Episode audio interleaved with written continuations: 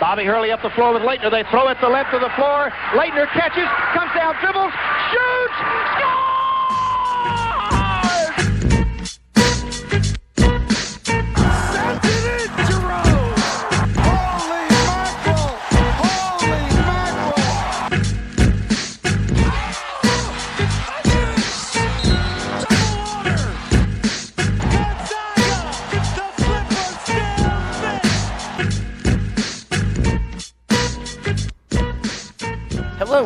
To another 2.1 Seconds to Madness, your college basketball podcast.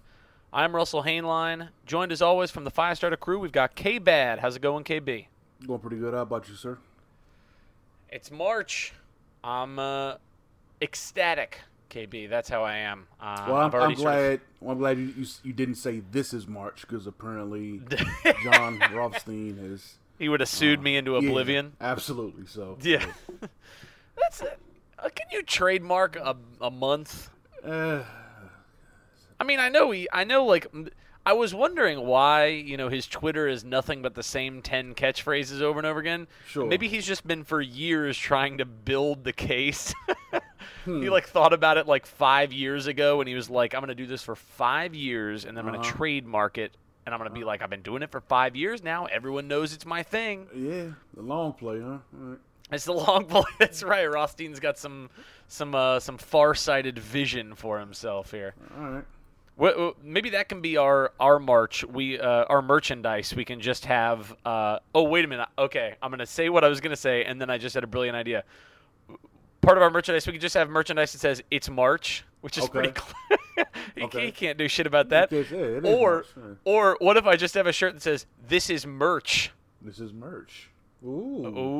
Ooh, a little merch madness. I like Alright, that. alright. Okay, okay, I like the way you think. I like the way you think on this. Okay. Yeah, well, this is merch. Uh, Yeah. come Yeah. after us, Rothstein. Bring your CBS money. We're ready. Yep. Um, yeah, it's the bracket breakdown. This is the episode. Uh, this is almost always our most downloaded episode every year. So if you are somebody who does not listen during the year, but you're listening to this just to hear our choices for the bracket, uh, thank you for being here. Thank you for listening. Please subscribe. Please leave a review. Uh, we very much appreciate uh, everyone who listens, everyone who tells their friends. I had multiple messages from people saying, "When are we dropping that episode? I got to fill out for the bracket pool." Uh, so I'm really, really excited for this. Uh, before we get started with the game by game, I just wanted to ask, uh, K-Bad, if you have, do you have a particular approach for filling out your pool? Do you just like, just pick who who I think is gonna win, or do you try and go strategic at all? What, what's what's your approach to the pool? The years I've had success doing it, when I say success, um, I would say twice when I worked at Gannett. Um, we had a company wide um, bracket every year, and one year if Arizona beats Duke, and I think it was at 2001, I believe it was. Um, I would have won the whole thing, and then later on, if Arizona, I think would have, I think it was, I believe it was Arizona, or Georgia, Tech, Georgia Tech, UConn, somebody like that. Uh, they would have won, I'd have won the whole thing again. So finishing top three or fi- or top five is pretty damn good for how many people enter this bracket. And um, back then, I would just do it just based on like what I've seen, who was the best team. But um, as of late, you know, it's been a lot of. Uh, it seems like there've been a lot of tournaments with, uh, you know, high majors going down in the first, second rounds. So it's one of those things where now you kind of have to play a little bit in regards to like what's a 12 seed I can see going to the Sweet 16. Right. What's a 13 sort of thing. seed I can see potentially advancing? Yeah. So you should be a little bit more Which one strategic about it. seed is going down early? Right. Yeah. Right. But this year, like last year, um, I'm just going to do it just based on how it feels to me at the moment because I'm not entering any pools this year. I'm not betting on any games. I just want to actually enjoy the tournament for once. So I love it. I, I'm going to give um, my basic bit of advice, which has changed a little bit over the years, but especially this year, I'm going to try to hammer it home. Um, especially if you're in a bigger pool. Uh, if you're like in an office pool or a family uh, pool that extends beyond, you know, your 10, 15 or whatever, um, I would really look at the numbers that, uh, you know, gambling websites, odds maker websites in particular, uh, put forward in terms of who the public is supporting to win it all. Uh, who who are the teams that most people are betting on, and usually ESPN even has a number of who who the the bracket pool at large for ESPN.com ends up picking to go all the way. Who the most common ones are.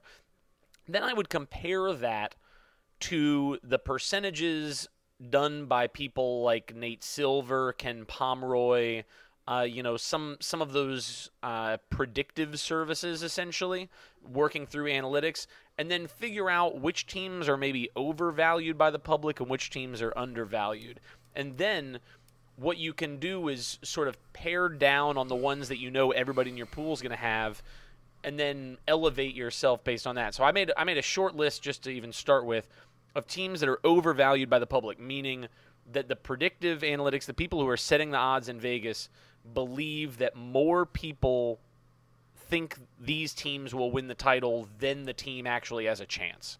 Right? So like Virginia and before even the DeAndre Hunter, Virginia was the consensus favorite to win it all. You know, uh, it was an insane number of the ESPN brackets. I want to say it was like 24%, something like that. It was a it was a high number.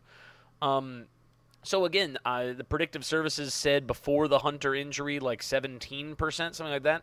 So let everybody else chase Virginia.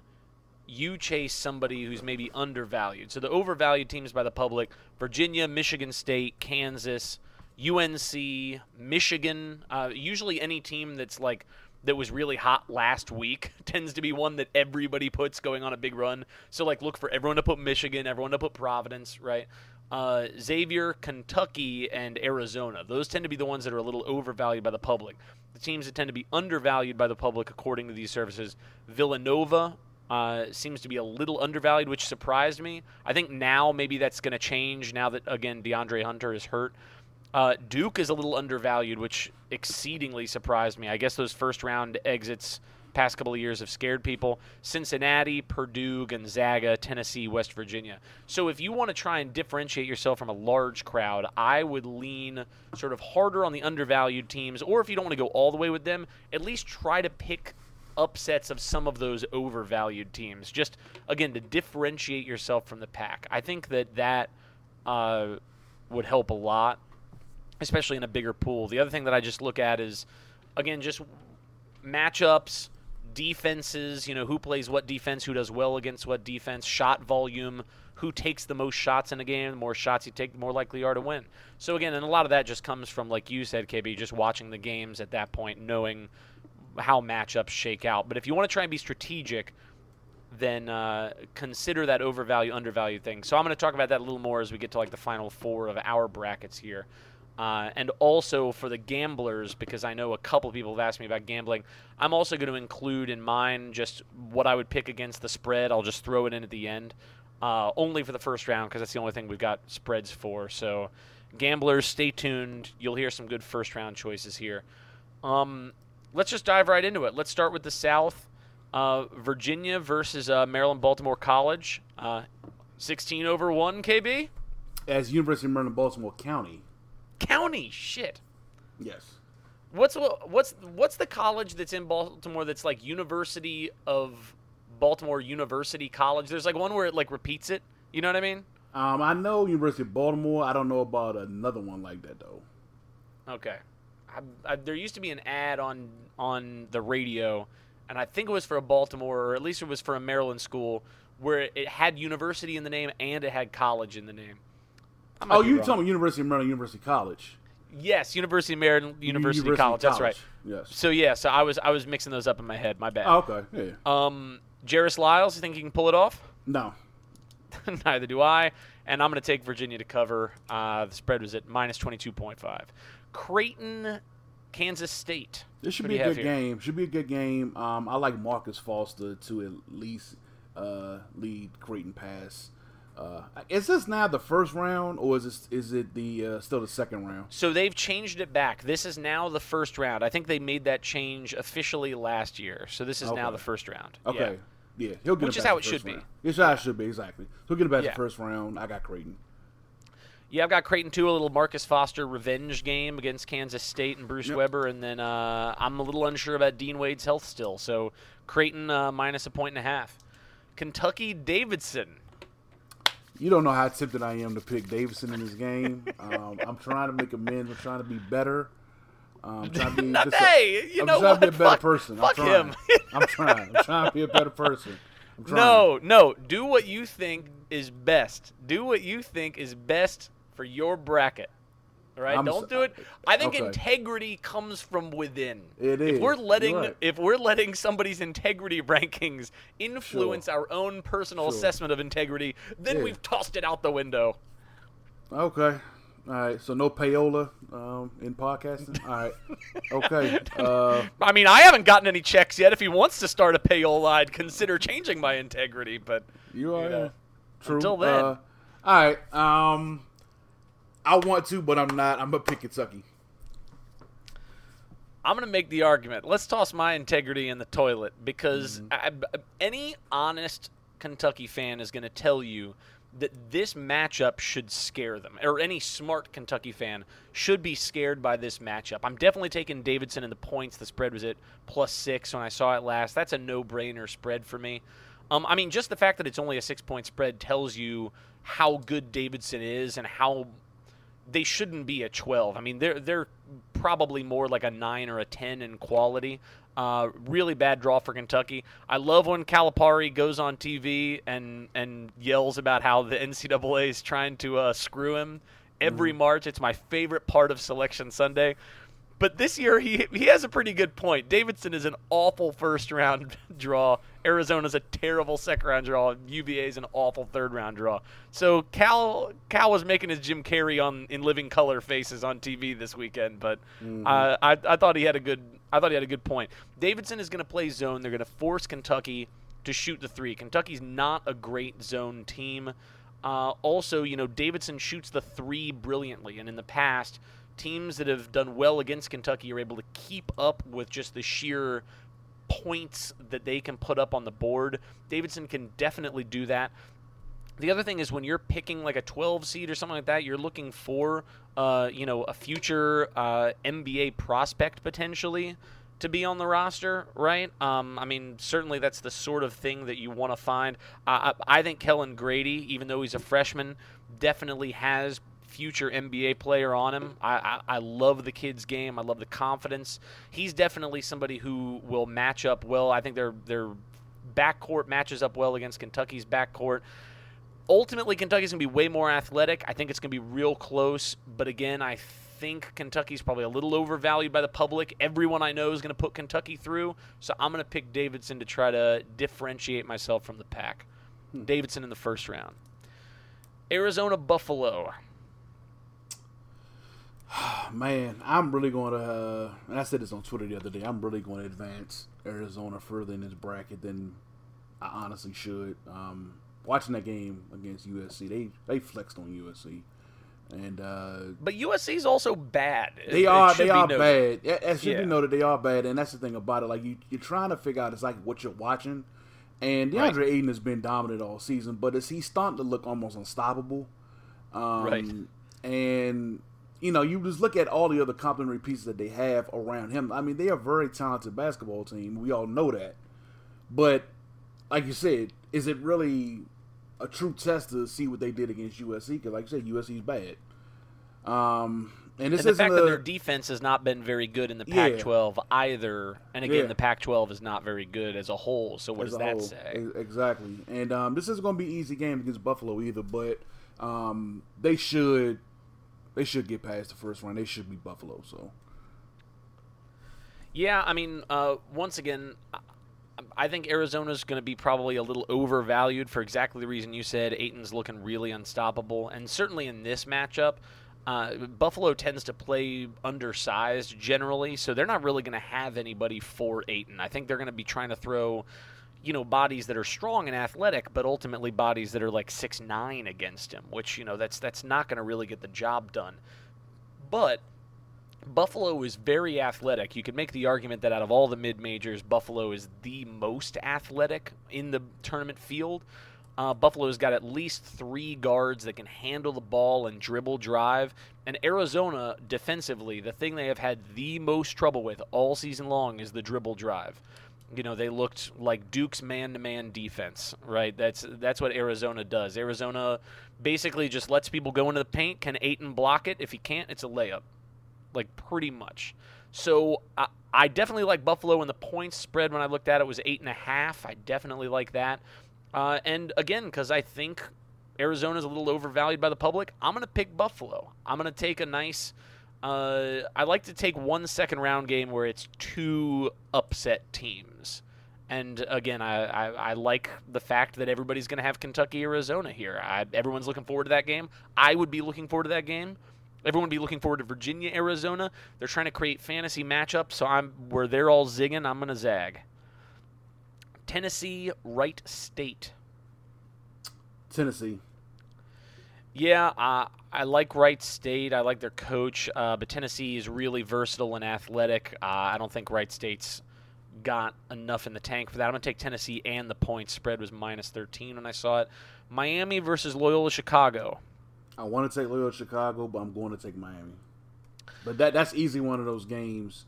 I could look at the six eleven and say Loyola Chicago should win that game, but For sure. And yeah, and I'm going to do it. And, and again, normally I like to fade the public a little bit, and I know this is a very popular uh, pick for people. Uh, but it's a popular pick for a reason. It's a 6 11 game where, honestly, by tip off, Loyola Chicago might be favored in this game. It might be a pick 'em. I mean, I, I think the spread opened at about two and a half points. I think it was down to one point last time I checked. Uh, clearly, everyone thinks Loyola Chicago is going to take this game. Uh, they got a point guard in Clayton Custer who who had committed to Iowa State before transferring because Monte Morris was there. So they've got major conference talent on the team. Uh, they obviously are capable of beating high major teams. They beat Florida earlier this year. Uh, so I mean, I think Florida's better than Miami. So I mean, if I if I think that Loyola Chicago can replicate that, which I do, uh, and especially because Miami, outside of that UNC game where they obviously played every, they did everything right. I sort of thought they limped to the finish line a little bit outside of that game. I didn't love what I saw from them down the stretch. Uh, so I'm definitely taking Loyola Chicago and the points here. Nevada versus Texas. Mo Bamba's ready to go, so I'm ready to pick Texas. Yeah, Nevada's too small. Jordan Caroline, one of my favorite players in college basketball this year, uh, but they lost their point guard to injury. I think they only play about six guys right now, and Texas just is too talented and too tall. Uh, I'm going to take Texas uh, in, in a pick'em game. Cincinnati, Georgia State. Cincy. Yeah, this is one where I think people are going to be really tempted to go uh, Georgia State in general. Um, and I sort of understand Cincinnati struggles in the zone. Uh, Ron Hunter is going to use a little one-three-one matchup zone, make Cincinnati shoot. Uh, I think that'll keep things interesting. I'm going to take Georgia State in the points if I'm gambling. It was plus 15 when I saw. Uh, but they're so rel- they're so reliable on one offensive player uh, to put up a large number of points. Cincinnati's really good at neutralizing your best weapon. I, I just don't think they're going to be able to score a lot of points. Uh, also, if I'm gambling, I would take the under here, regardless of what it is. I wouldn't be surprised if this game ends up like 55 to 50, that sort of thing. Uh, and I'm definitely going to take Cincinnati here. Uh, let's see. Let's go to the second round here. Uh, Virginia versus, I think we both have Creighton. Who do you have here? Uh, I'm gonna go Creighton. Okay, a little upset special here. Why Creighton? Um, DeAndre Hunter being out for the tournament really lowered Virginia in my eyes. I wasn't really that high on them to begin with, and um, I mean, just, don't get me wrong. I understand why they never see they're a very good basketball team, but as far as like going all the way, I didn't see that. Um, DeAndre Hunter being out again is a big blow for them. Um, at some point, you're going to have to score, and I know they're great at imparting their um, their pace on other teams. Tremendous, they're well coached. I get why they're good. But um, I don't know. Like teams that just slow it down these days just kind of give me a little bit of pause. And Creighton can speed you up a little bit. They can also play at your pace. They're a very good shooting team. And again, they have a guard, Marcus Foster, that can take over a game. I think they have guys that can outduel Virginia's guys if it came down to that. So Yeah, uh, I I really like how uh, Jacob Epperson was playing sort of in the last couple of games I saw them play uh, inside. You know, it was sort of my biggest concern about them. Creighton obviously really good on the uh, outside defensively and offensively. Had some questions about their interior play. Uh, sort of liked what I saw from him in some minutes. Uh, they definitely fit the upset profile. They make a lot of threes. That's how you're going to beat Virginia. Um, I'm a little concerned about the fact that Creighton not a great rebounding team. They turn the ball over a little bit. Virginia is definitely the type of team that can exploit you if you can't take more shots than they do. The, their efficiency is predicated on them getting more shots than you. Um, I think ultimately I'd probably have to stick with Virginia here. Uh, but this is definitely one where I'd be very, very tempted to pick Creighton. I'd, I'd absolutely take them in the points, uh, whatever the spread is, honestly. Um, and yeah, especially with Hunter out, like like you said, that that makes me reconsider everything with Virginia. The, he's their best pro prospect by a mile. So, yeah, I'll, I'll go Virginia here. Uh, you've got Kentucky, Arizona in a big game. I have no idea what's going to happen in this game. Um,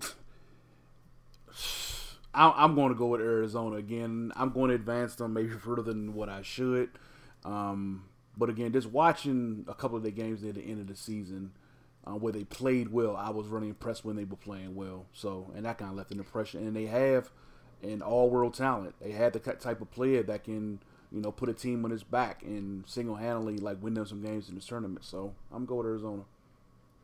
Yeah, especially uh, Kentucky's struggled with defense on the interior. Uh, obviously, they've got the bodies that they can throw at Ayton and just foul him a bunch, but you know none of them have really shown themselves as being uh, incredibly reliable at defending the post. And you know that also hurts when you've got like Alonzo Trier, somebody who's really good at getting inside to the rim. Um, you know, I, I don't have that game, but I, I would pick the same way as you probably. Uh, Kentucky's looked great recently, but so has Arizona. I, that's that. I, I understand your hesitation. I've got Davidson Buffalo in my Hmm. game. Um, you know, Buffalo defensively could probably run Davidson off the three point line potentially, but I think the two best players on the court are going to be Kellan Grady, Peyton Aldridge uh, of Davidson. Really love what I've seen from them. Uh, I'm going to go with Davidson to advance to the Sweet 16, keep their keep their streak alive. Uh, you have got Miami, Tennessee. I'm gonna go with Tennessee. Yeah, uh, I've got Loyola Chicago, Tennessee. I'm going to go Tennessee as well. You know, we've talked a bunch on this podcast about how balanced they are, both sides. A lot of the things you look for, they don't turn it over a ton. They offensive rebound well. They pass the ball well. Uh, a lot of people can handle the ball, very versatile. Um, again, if you're somebody who wants to advance upset teams, you want to try to differentiate yourself, advancing Loyola Chicago here would be a, a decent strategic move. I think they're really good. Um, but I'm going to put Tennessee in my bracket. Uh, and then we both have Texas Cincinnati. Who do you have here? Texas isn't Sweet 16 good. Um, Cincinnati's another one of those teams that wants to slow the game down, grind it down a little bit, but they're better than Texas, so I'm gonna go with Cincy.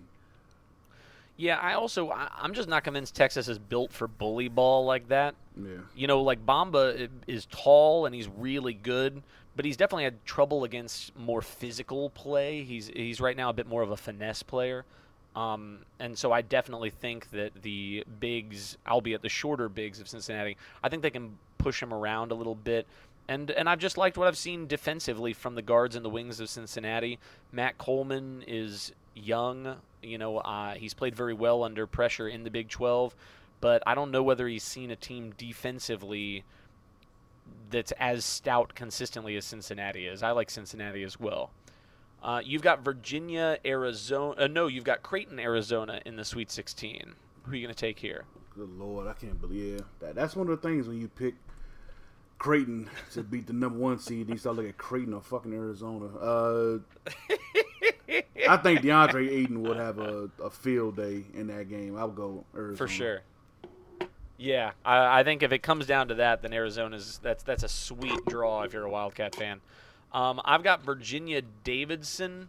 Um, here's where I start thinking strategically as well, right? Because if, if I don't want Virginia in the Final Four because I know that everyone in my bracket pool has Virginia in the Final Four, which again may change with Hunter being out, then you have to think about who you realistically would put otherwise. I wanted to fade Kentucky. I wanted to fade Arizona. I think Cincinnati's a little undervalued. Cincinnati is fourth in KenPom overall. You know, that's that's means they're talented enough to be a one seed, so they're probably a little sneaky better than you know maybe people expect them to be, especially because they don't score a lot of points. They don't have a lot of obvious uh, pros on the team that are going to be like lottery pick first round guys. Um, so if I start thinking I'm going to advance Cincinnati to the Final Four no matter what, and you're trying to differentiate yourself, then again maybe knock out Virginia in that Sweet 16 if you didn't want to make the Creighton call. You know, just again try to differentiate yourself wherever you can. Uh, Davidson over Virginia would be a hell of an event. I'd love to see it. Again, Davidson can really shoot the three. Um, again, a great matchup against Virginia. Uh, but again, if I gun to head, I would pick Virginia to win the game personally. Uh, but again, with Creighton, with Davidson, play it play it a little strategically as it pertains to Virginia, in my opinion. Uh, Tennessee, Cincinnati. We both have that matchup. Who do you have there? Uh, man, that'd be a hell of a game. Uh, I actually would go Tennessee. I think they have uh, enough weapons. I like their style of play. Um, I, I didn't peg Cincinnati as a potential Final Four team, so at some point it's got to end. So I think they Tennessee could beat them. Tennessee definitely could beat them. Uh, I like the Gary Clark versus Grant Williams matchup. I think that would definitely be a, a lot of fun to watch. Um, I, I think Cincinnati's offense has been improving. I think Cane Broome has been playing a lot better. Uh, and, you know, I, don't know. I, I, like Cincinnati here. I like the value of Cincinnati. Um, especially if they let them play. If they if they let them play in any game where Cincinnati is is playing, then Cincinnati is going to have a big advantage. They're just going to be physical and mean, and uh, I like their odds here. Uh, so then you've got Arizona, Tennessee uh, in your Elite Eight. Uh, who are you ready to take there? Not gonna happen this year for Sean Miller, Tennessee. okay, I like it. I like it. Um, yeah, uh, I'm gonna go with I've got Virginia versus Cincinnati, which you want to talk about a game where you want to take the under. Virginia Yeah, Cincinnati really. is going to be a game where they they may not top 90 points the two of them combined. You know, Yeah. it would be it would be a lot of fun. Um, so I, again, I think the smart play is Cincinnati. I think Virginia is better with DeAndre Hunter. Without him, you know, Cincinnati's got at least three guys that are like six, seven, and up that play a lot of minutes. Um, I, I don't know if they can get away with playing Guy, Jerome, and Hall all at the same time with just how physical and how how strong Cincinnati is. Um, I'd say a big differentiator is Virginia is a, a better free throw shooting team, and Cincinnati is going to foul a lot. So in a close game, again, I, I, I, the smart play is Cincinnati. I feel compelled to go Virginia even without Hunter. Um, but to be smart, I'm going to go ahead and go Cincinnati in the bracket pools that I'm going to enter. I'll, I'll, I'll go ahead and say Cincinnati here, which changes slightly my bracket. I'm convincing myself as I go here. Um, great. Let's go to the West. West, we've got Xavier versus we don't know yet. Uh, presumably, I, I think North Carolina Central will beat Texas Southern. Xavier versus either team. Presumably, you're going Xavier. Yep.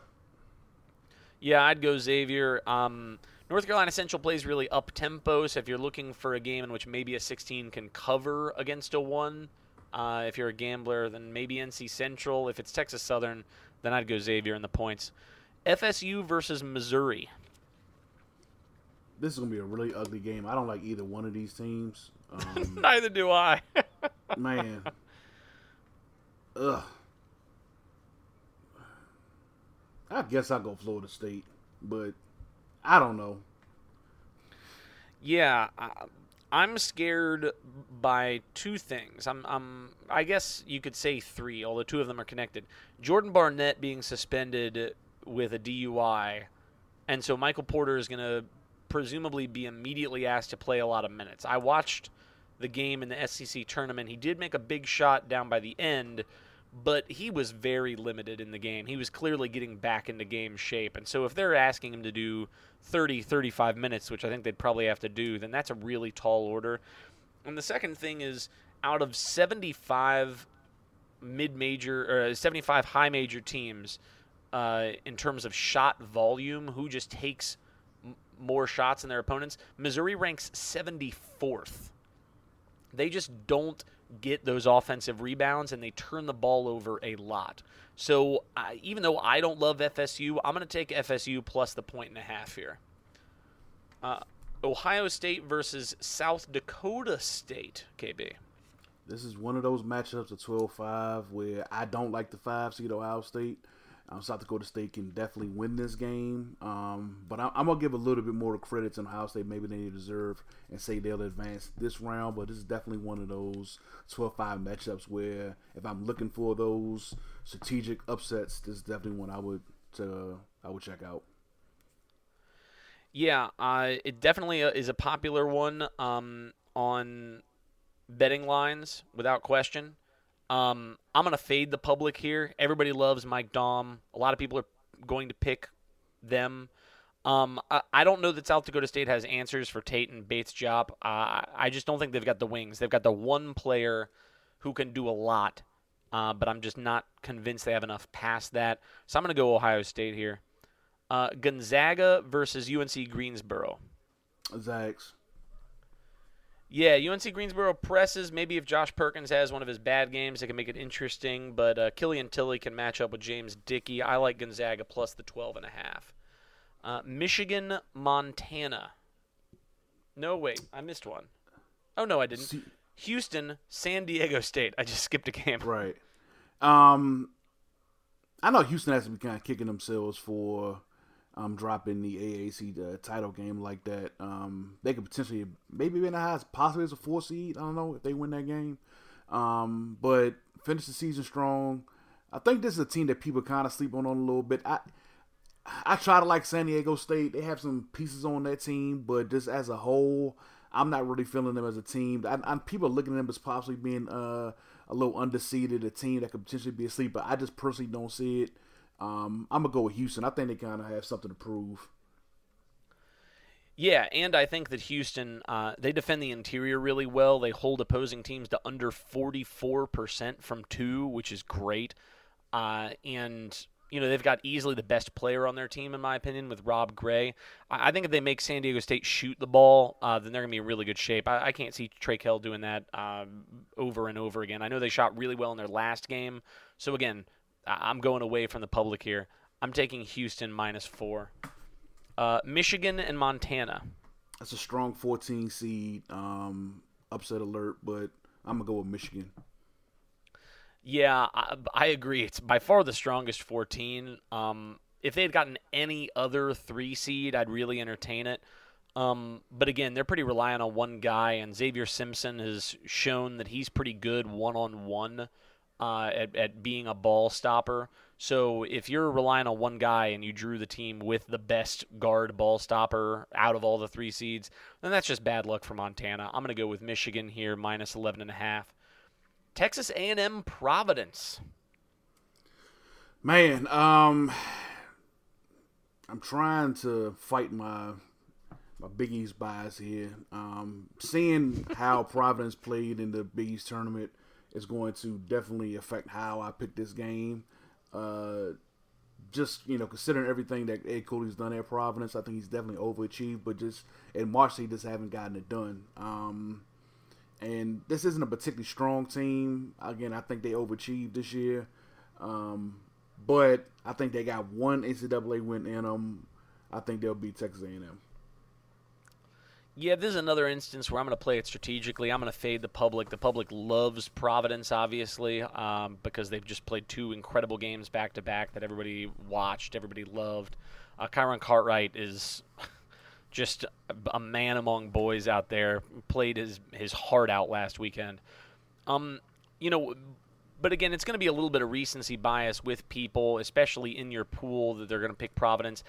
A&M has been better on both sides of the ball over the course of the season. They've been very inconsistent, which can be problematic. Uh, obviously, Cartwright versus TJ Starks, you know, uh, might raise an eyebrow, but they are incredibly tough at defending the rim. Uh, I think if you make Providence into a three-point shooting team, uh, then you give your team a much better chance to win. I think A&M can do exactly that. I like A&M minus three and a half. Uh, and then UNC Lipscomb. I'm gonna go Lily in North Carolina. Oh God, I wanted that.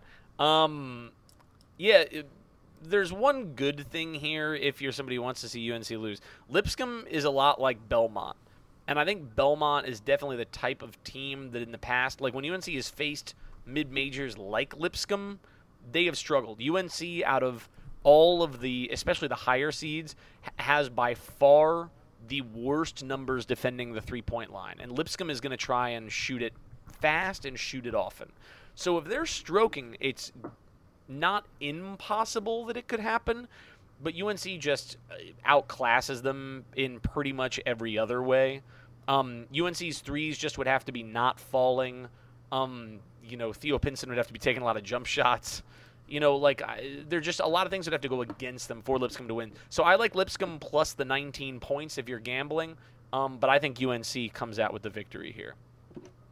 So let's see for your second round, uh, you got Xavier FSU. Xavier. Yeah, I just uh, I don't like FSU nearly enough, and plus it's Chris Mack. He gets to the Sweet 16. It's sort of what he does. Uh, Ohio State Zags. Did you pick Ohio State ultimately? Ohio State, yeah. Yeah. So who do you pick in this game? Uh, was that Ohio State and Gonzaga? The Zags. Gonzaga. Yeah. Yeah, Gonzaga. Yeah, uh, Ohio State scores most of its points inside, and and that's just not going to happen against the the big men of Gonzaga. I like Gonzaga. Houston versus Michigan. Very tempted to pick Houston in this game. Again, I think they have a chip on their shoulder. Um, but Michigan is playing awfully well right now. I know it's one of those things that you know you get caught up on teams that are playing just good at the end of the season. But um, Michigan's playing very well on both ends of the floor, and defensively they're playing stifling defense.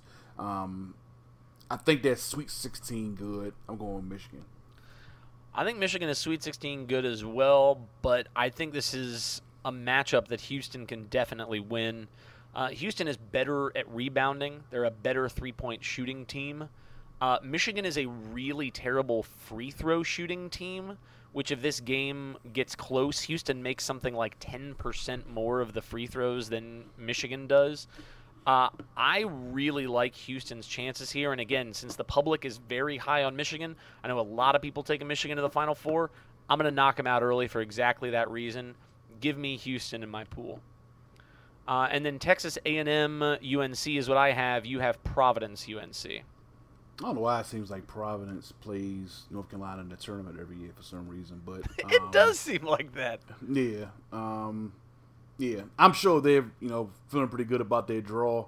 Um, I definitely know why. Uh, yeah, it came down to UNC Providence. I would want to see Providence win that game for a lot of reasons, but UNC would ultimately prevail.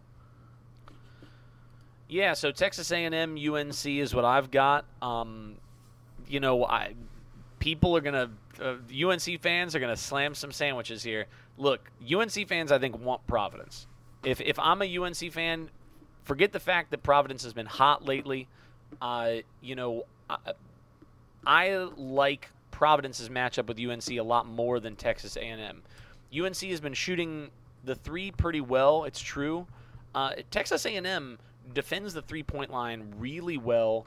They extend because they know they've got guys inside that can hold down the fort on their own. I think DJ Hogg is good enough to hang with Theo Pinson.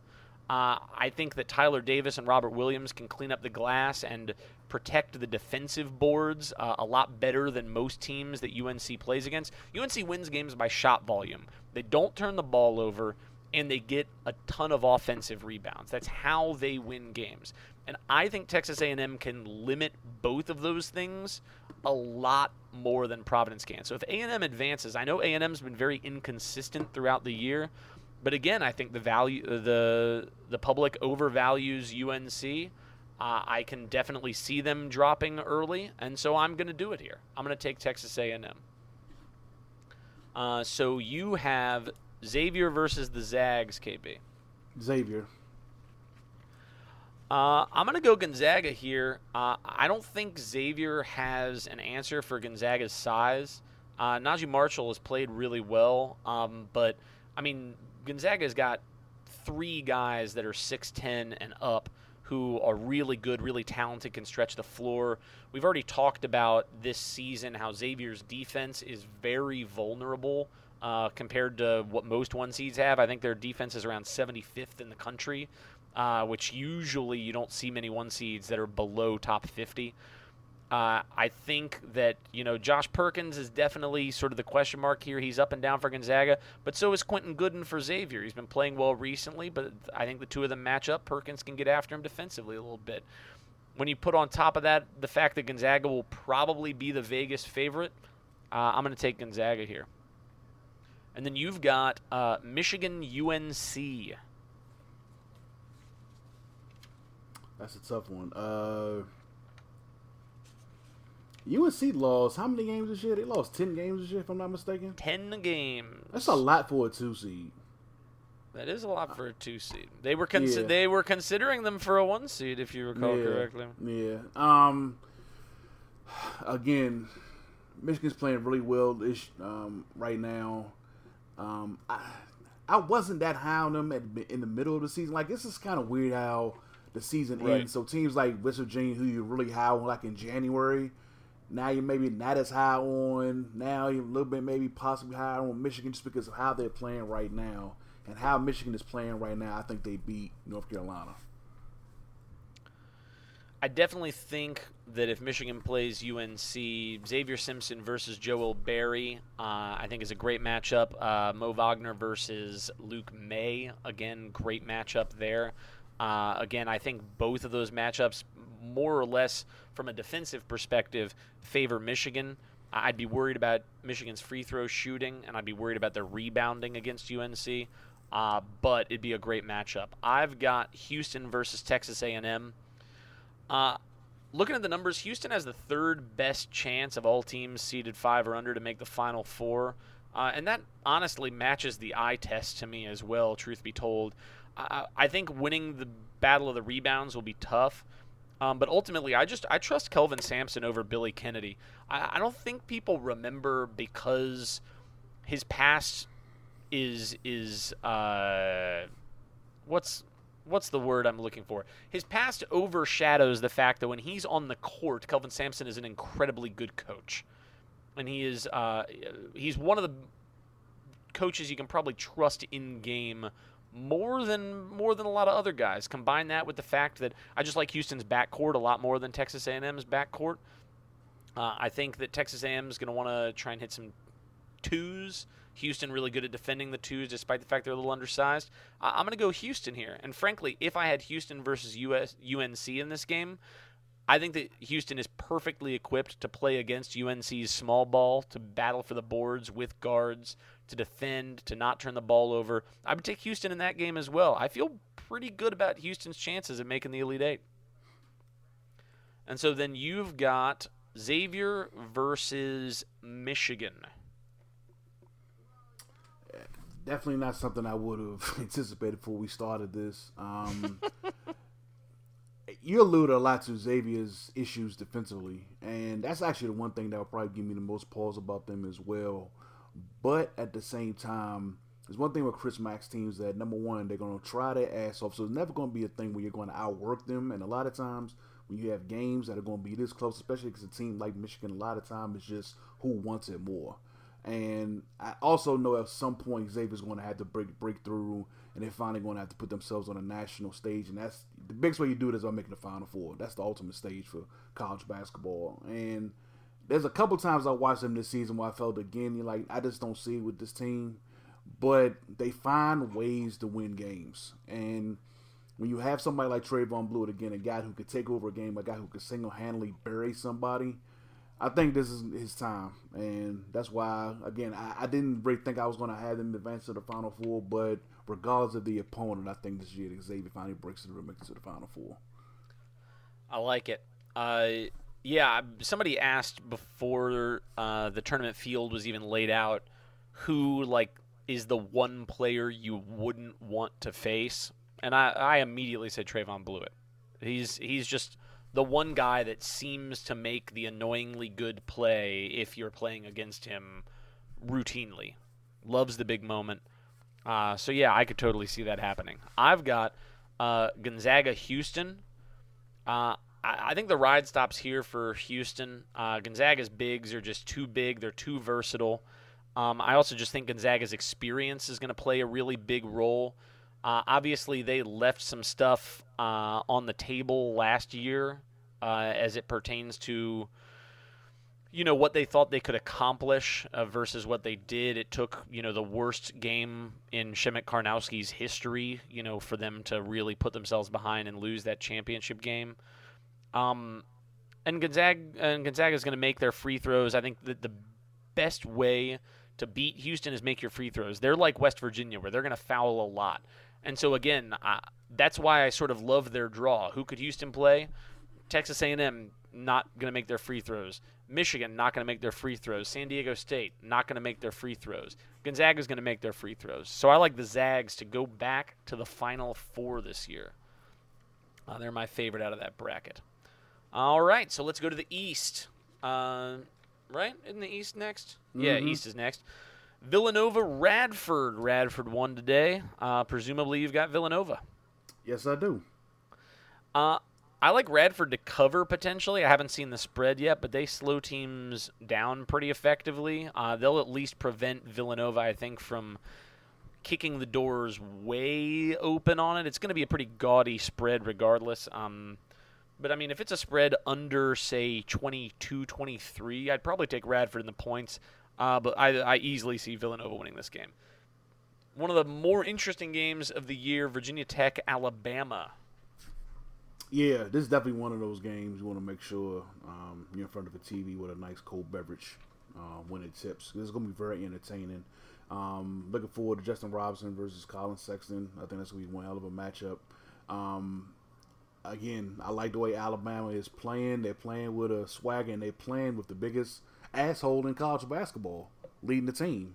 Um, and when you have a good asshole in March, and not just a good asshole, but a exceptional asshole, an asshole can take you a long way. And Hey. um, on the asshole meter, Collin Sexton is a ten out of a ten.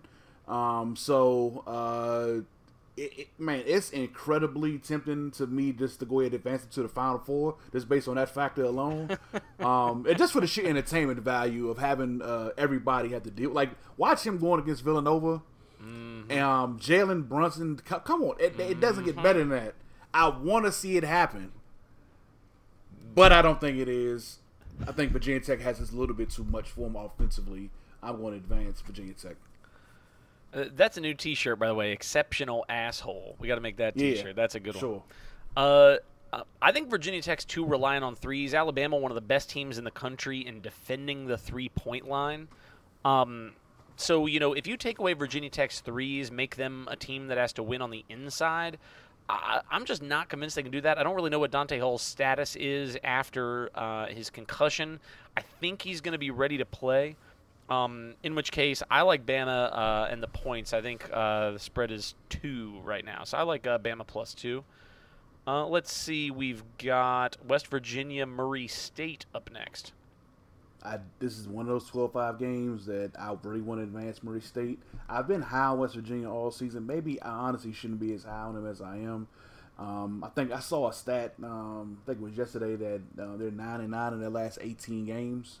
Um, so yeah, at one point in January, I was looking at the team as a potential Final Four team, and now I'm looking at them like, did they peak too early? I'm not 100 percent sure. Um, but just the simple fact that I still like the piece that they had. They still have Bob Huggins.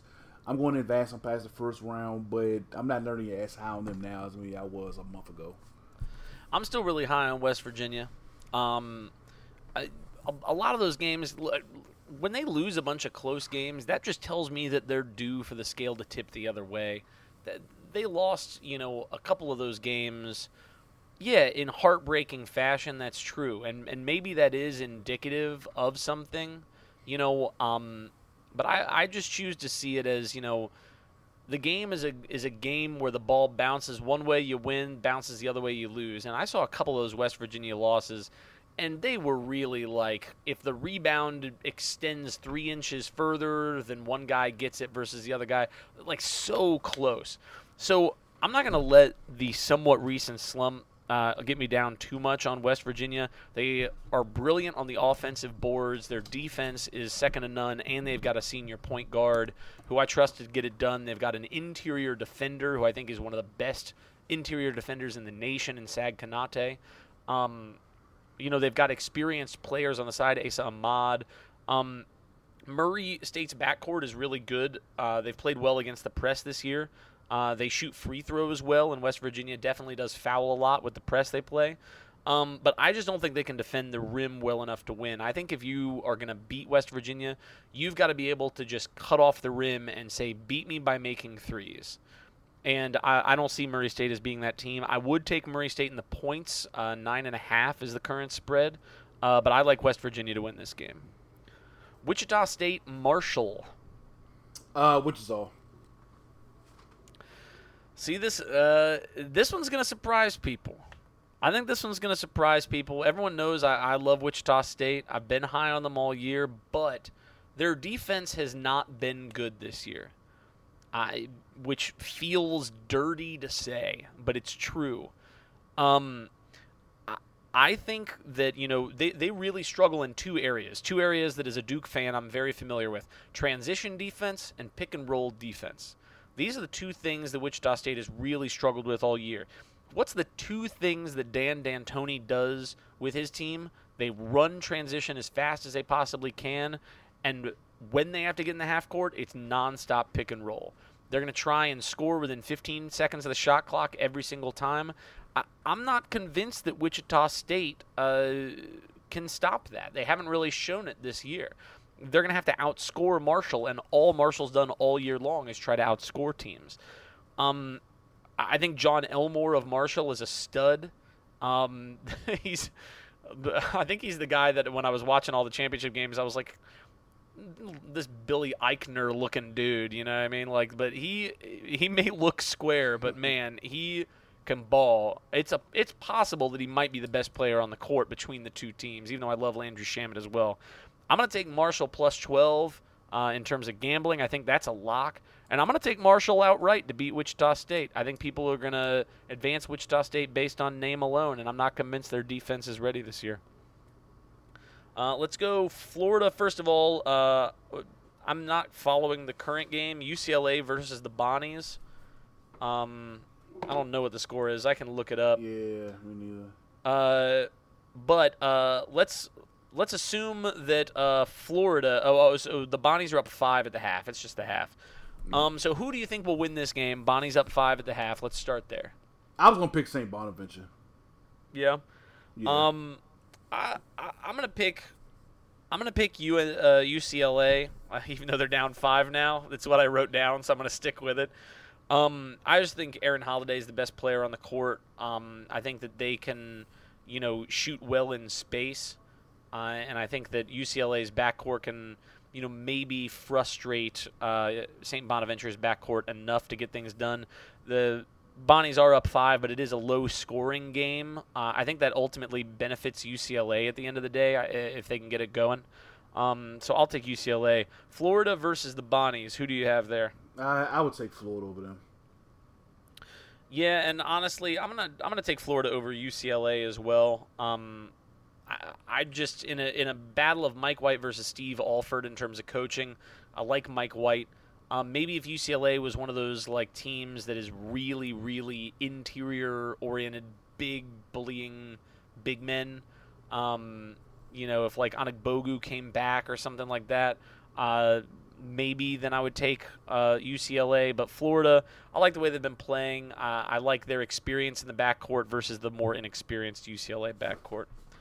Uh, Texas Tech versus Stephen F. Austin, a little in-state battle here.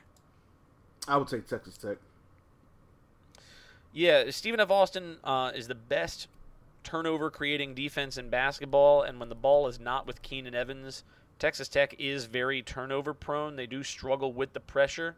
Uh, that having been said, uh, Stephen F. Austin sort of struggles with the same thing, and Texas Tech just has better depth of talent. Uh, I'm going to take Texas Tech, but I'm going to take Stephen F. Austin plus 11 when I'm gambling. Uh, we've got Arkansas Butler next. I'll take Butler. Yeah, Butler's got the best player, and they shoot free throws a lot better. Uh, Butler was a pick'em game when I looked last, and honestly, I wouldn't be surprised if by the time the game tips, Butler is the favorite in Vegas. I'm going to take Butler. Purdue versus Cal State Fullerton. Purdue. Yeah. Um, I, Cal State Fullerton, I think, is lower is lower in KenPom than some of the 16 seeds. Uh, and they've got no size at all. They can't defend Haas. I'm going to take Purdue uh, minus 20 and a half. Uh, So then we've got Villanova versus you've got Virginia Tech in the second round. I'll take Nova. Uh, I've got Nova Bama. Now, if it was Nova Bama, KB, who who would you take? I would still take Nova. I would much rather see Nova Bama, but I would still take Nova. Yeah, um it's really tasty action, I think. You know, again, Villanova is very reliant on three-pointers. Alabama's going to chase Villanova off the three-point line. Um, so I think in that regard, Bama has a really great chance. I just can't trust Bama's offense enough to keep up. Um, again, I think Villanova is going to be a popular pick to make the Sweet 16 if you're trying to differentiate yourself. If it's Bama, I would consider it. I think it's going to be a really close game. Um, it's just easier to trust Nova at this point than Bama. But then again, outside of one championship run, Jay Wright tends to lose in the second round. So who knows? It's a possibility. Uh, you've got West Virginia, Wichita State. Oh man, uh, man, that'll be a knockout drug fest. I would go with West Virginia. I, I still not high on them, but playing Wichita, I, I would still take the team that I felt better about for the most part of the season. That would still be West Virginia. Sure.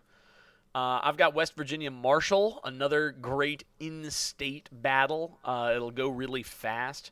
Uh, Marshall's really good at free throw shooting, so they could keep this interesting if they were to play West Virginia. Um, but ultimately, West Virginia is going to turn them over uh, way too much and clean up on the boards, win the shot volume battle in a big way. Uh, I'm very confident in West Virginia going to the Sweet 16 with this draw. Uh, we both have Florida Texas Tech. Uh, Florida. Florida, okay. Why Florida over Texas Tech? I just like them better. I haven't really been that big on uh, Texas Tech this season, and uh, I just think Florida just has more balance. That's fair. I, I think the one area in which uh, I don't trust Florida is on the interior. Uh, you know, Florida's not very good on the glass, and they're pretty jumper reliant, which would do okay against Texas Tech's pack line. I, I just think Texas Tech will win the battle of the boards pretty easily. Uh, and you know they've they've been pretty good at defending perimeter players. I think in particular Keenan Evans versus Chris Chiozza. That Evans can handle Chiozza. Once you've cut off the head of the snake, uh, then the rest of the snake dies. I like Texas Tech in this game. Butler versus Purdue. I Oh, know you're tempted. I know you're Yeah, I'm, tempted. I'm, I'm, I'm tempted, and I'm going to do it. Purdue, I, yeah, yeah I, I just haven't been that high on them this season. I was a lot higher on them last season, um, to be honest. Um, just as a team, maybe I was a year early on them. I'm not quite sure, but um, I should like them. They're two seed for a reason, but um, going up against Butler. Um, I just think Butler would just have a little bit too much offensive versatility for him, and I don't really know if they have anybody that can guard Isaac Haas, but throw throw some bodies at him and just kind of hope everybody else uh, beat you. So I would actually take Butler again. If I was being strategic about it, I would go Butler. Yeah, if, if if one is going strategic, this is definitely a game that, that's going to be right down to the wire. Another great in-state battle here. I, I think Carson Edwards is better than Kamar Baldwin. Um, so, uh, and as you pointed out, they've got nobody as big as Isaac Haas. If Vince Edwards is still not playing well, then maybe this can get interesting. Obviously, Edwards versus Martin, especially the way Edwards has been playing, favors Martin. Um, but ultimately, I just think Purdue has better depth of talent, a little more balance, uh, and again, the the advantage they have on the interior, I think, is going to be too much for Butler. I'm going to go with Purdue. Uh, you've got Villanova versus West Virginia. I would go Villanova. And there was one thing I say about Villanova. Um, they are reliant on the three point shot, but you know what? They've actually been a lot better as the season has progressed. They've gotten a lot better at attacking the cup. Um, Mikal Bridges has impressed me uh, with his ability to create his own shot, especially going towards the basket. Um, they found ways for Jalen Brunson to take advantage of mismatches on smaller guards with post ups. Um, Donte DiVincenzo has been really good attacking the basket. Um, and Omari Spellman has actually given them some interior scoring. Um, and he's really playing like the guy he was hyped up to be. I didn't really see it early on this season, but as the season Right. has progressed, he's kind of got his legs on him. He's got in really good shape.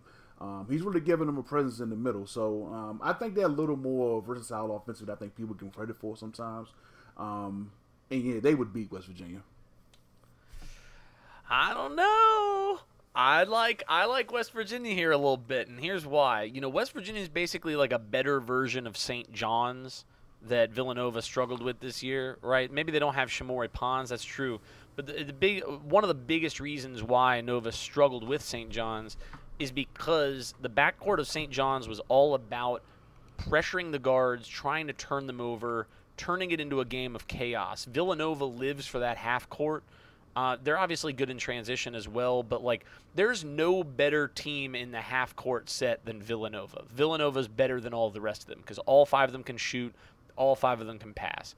I think West Virginia can do a really good job of preventing them from getting set and getting into a rhythm, creating a rhythm. Um, I think that if you can affect Jalen Brunson, then you have a good chance of affecting the team because uh, he's the guy at the end of the day. I forget what the game was. What was the game towards the end of the year? Maybe it was the Providence, not the most recent Providence game, but the one before, where I thought Providence was going to win, and then Brunson just like willed them back to life. He had had a terrible game, and then once he started playing well, Villanova started showing signs of life. Uh, I think Carter can can handle Brunson defensively and affect him enough uh, that'll affect the rest of the team. I think Konate is uh, diverse enough in terms of what he can do defensively that even if Spellman tries to stretch out, that he'll know what to do. Um, and yeah, they just got experience. They got good. They got good stuff there. Um, you know, when you factor in the fact that again, I think most people will have Villanova, that makes me like West Virginia all the more. Uh, and you know, the final straw really is the fact that Villanova is still not a great rebounding team this year. Uh, West Virginia, one of the best offensive rebounding teams in the country. I think that they can win the shot volume battle. Um, and yeah, there's just there's certain elements about Villanova that that scare me once you introduce chaos into the mix. I, I would be scared by the fact that West Virginia fouls a lot and Villanova is a great foul shooting team. And West Virginia does have a tendency to give up transition threes when people do break the press. And obviously, Villanova is very capable of that. Um, so this is more maybe for my pool than anything else. But I, I do feel like West Virginia has certain advantages against Villanova that, that other teams on that side of the bracket definitely would not. So I'm going to go West Virginia in mine. Uh, and then you've got Texas Tech Butler.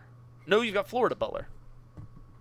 Uh, man, again, no way in hell I could have anticipated between Florida and Butler at this point. Um, I'm just gonna go ahead and just go full retard and go Butler. hey, you know, like bu- I think both Florida and Butler are teams that either can like lose in the first round or Yeah. can make an elite eight run. Like wh- when they're clicking, they're both pretty well coached. They both have consistent effort, and they've both got good point guards. Uh, so you know, I can see them meeting in the Sweet 16 and making it interesting. Uh, especially if one of them knocks off Purdue. I've got Texas Tech, Purdue. Uh, again, I like Purdue's guard and wing matchups against Texas Tech. Once again, I think Carson Edwards, uh, I think he's probably a little more talented than Keenan Evans. Um, you know, Texas Tech is also way more reliant on Evans than Purdue is on Edwards. I think that they can get a lot more scoring from a lot of uh, diverse uh, areas on the court. Texas Tech, not as much. Uh, so I'm going to take Purdue to the Elite Eight. I know they haven't been playing that well as of late, uh, but it's it's just really hard for me to not get behind their potential, uh, especially that Carson Edwards, Vince Edwards, Isaac Haas threesome uh, is just uh, really impressive to me in terms of what they can do once they get going. Uh, so I like Purdue there. Uh, you've got Villanova Butler. You got a little Big East uh, battle here, uh, KB. Yeah, I've already. Uh, um, I just realized I already have Creighton beating Virginia. I have Xavier going to the Final Ooh, Four. the little Big East Xavier- bias, Big East bias showing. You even said at the start of the show, you were like, final. I did, I did, and it just hit me that this is this is all wrong. Um, so I, I completely messed this up, but uh, yeah, Hey, but you know what? You watch I the Big East more than most people because it's on because it's not on ESPN. So you You're right. you, you got to You're right. represent for the Big East right. a little bit. Yeah, yeah. There's no shame in yeah, it. yeah. It doesn't make any sense though when you look at it, but um, because it's not gonna happen. But if Virginia were to play, Butler, uh, not say Virginia, Villanova, were to Villanova, play yeah. Butler, I would pick Villanova. Yeah, I'd pick Nova there too. Even though again, Butler's shown that they can fight him a little bit. You know, I, I don't think Butler going to the Elite Eight is that insane. I think if they get past Purdue, I like their chances against both a Florida and a Texas Tech. You know, so I I don't think it's as far fetched as you think it is. It, it's definitely improbable, um, but definitely not impossible by any stretch of the imagination. Um, I've got West Virginia, Purdue. Um, you know, and, and again, I think if you're inclined to take Villanova into the Final Four, uh, and you have Villanova versus Purdue, I think Villanova would handle Purdue. I, I wouldn't really think twice about that matchup. Um, so again, if you're somebody who wants to go Villanova over West Virginia, I think advancing Villanova to the Final Four makes sense. Uh, and again, they might be a little undervalued compared to what their likelihood of winning it all is. Um, although that might not be the case anymore now that Hunter's injured. Um, with West Virginia, I think the game would be pretty close, but I think Sag Konate can defend Isaac Haas one on one. I don't think they would need to double. Uh, I think Jevon Carter can defend Carson Edwards one on one. And again, if you can neutralize the two of them for Purdue, then you're going to give yourself a really good chance. I think you can probably turn Purdue over, make them a little too reliant on feeding it into Haas if they're if they're scared of the uh, of of the perimeter defense of West Virginia. Um, West Virginia does give up some threes, and Purdue makes their threes really well. Uh, I, I just really like West Virginia as a value pick in the Final Four for a team that plays defense the way they do, offensive rebounding the way they do, senior point guard, elite defender on the interior. I, I just think West Virginia is a great value pick here. I'm going to take West Virginia in my Final Four. And then Midwest region. Uh, Kansas versus Penn. Do you have a 116, KB? Uh, no, I don't. But um, if there was one 116 matchup in this tournament, I would be tempted by. Would be this one. Um, but I'm still gonna pick Kansas. Yeah, here's you know, and I've had a couple people ask me like, why are they talking about it so much? It's not to happen. Like, yeah, it's almost certainly not to happen. But first of all, let's point out that KenPom I think has Kansas as an 89% favorite when normally the 116 teams are all 94 to 95%. So like this is more along the lines of what you'd expect from like a 3-14 game. You know what I mean? Like Penn mm-hmm. is more like a 14 and Kansas is probably frankly the way they've been playing maybe a bit more like a low 2. So I I, I think that there's good value there. Um, I'm certainly picking Penn to cover plus 15. The other things is just the the matchup at hand because what does Kansas want to do? Kansas wants to run in transition and they want to shoot a lot of threes. What are Penn's two best features? They control the tempo in slow games to an absolute crawl, and they are one of the best teams in the country at defending the three point line. So, in terms of uh, forgetting the fact that it's a 116, just the the matchup alone, if it was Kansas Penn, say in like the Maui Invitational at the beginning of the season, I'd be tempted to make this an onions play, a bloomin' onions play, because of the matchup specifically. Now, Kansas has way more athleticism and obviously the size on the inside, especially with how Silvio De Souza's been playing. Uh, De Souza's been playing. Um, it's hard for me to realistically pick Kansas over Penn, but it's definitely something that uh, if you enjoy a good gamble, you could do a lot worse. The fact that the 116 game has a 15 point spread, only a 15 point spread, is insane to me. So Kansas got a little job here. I'm going to pick Kansas to win regardless. Uh, Seton Hall versus who are they playing? Where's NC? State. NC State. Who do you have for this one? Um, Seton Hall was disappointing to me this season. Um, I actually recall me saying that I think they were the best team in the Big East when season started. Um, well, I thought they were going to finish as the number one team in the conference. Didn't happen. Um, they made the tournament, but again, Kevin Willard couldn't have been too happy considering everything they had coming back and everything they're going to be losing going into the next season. Um, and NC State was the, probably the exact opposite. Um, very surprising to see them make the tournament in Kevin Keatts' first season. Um, I think he's a star on the rise in the coaching ranks. Um, and I think they're going to kind of keep this good mojo going. I think they'll beat uh, Seton Hall. So all the reasons you said are exactly the reason why I'm picking Seton Hall. All right. Mostly because, um, look, uh, you and I both got burned on Seton Hall this year. I was high on Seton Hall. I had Seton Yeah. Hall above Xavier. You know, um, I thought they'd be shooting the ball a little better, uh, and they have shoot, shot the ball a little better, just not as much as they needed to. Uh, defensively, I just, I just don't think they were as strong as uh, they needed to be. But if there are two things that NC State this season has been really, really bad at, it's defending uh, two point attempts, which is like all Seton Hall does, and preventing teams from getting offensive rebounds. And Seton Hall is one of the best offensive rebounding teams in the country. It wouldn't surprise me if Seton Hall in this game took like 15 to 20 more shots than NC State does. Uh, so I'm going to take Seton Hall in the points here, minus two. Uh, and plus, like you said, I think Seton Hall people are going to view as a disappointment, and they're going to view NC State as being like a, a big success story that people can get behind. Whenever you've got something like that in the bracket pools, I tend to fade the success story and go with the team. As long as it's not like they've been cripplingly bad, and they've still got some good wins under their belt, they just they, they let some of them get away. I, I just think the matchup is terrible for NC State. Uh, Clemson, New Mexico State. Uh, Mexico State, I'm going to pencil them and go into the Sweet 16 off the break. Um, this is a team that early on in the season I saw them beat Miami, and when I saw them win that game, I said this is a team that's going to go to the tournament. This is a team that's going to win a couple games, and nothing's changed. They won 28 games this season for a reason. They're tremendous defensively. They have a guard in Zach Lofton that can win a game by itself. Um, a real defensive stopper, the real, you know, the, the guy on the team that you, you count for for that tough rebound at the end of the game is Jemerrio Jones. Another guy I was really impressed by. Um, yeah, this is a good team, and they, they know they're good. That's the thing about it. Um, so I got them beating Clemson. Yeah, uh, I've got them beating Clemson too. This is another popular one, um, but I think it's popular for a reason. Clemson has not looked the same since Grantham went out, um, and New Mexico State's guards are big. They're big and athletic. They're they're both like six five. Uh, I think they're big enough to stop uh, Marquise Reed and Gabe DeVoe pretty capably. Shelton Mitchell. Um, and they play just great pick and roll defense. All Clemson does is run pick and roll. Uh, I really like New Mexico State plus five, and I like them to, to win outright. Uh, Auburn versus Charleston. Auburn. Yeah, uh, I think College of Charleston has a real good backcourt. I really liked what I saw from them in their uh, in their tournament play.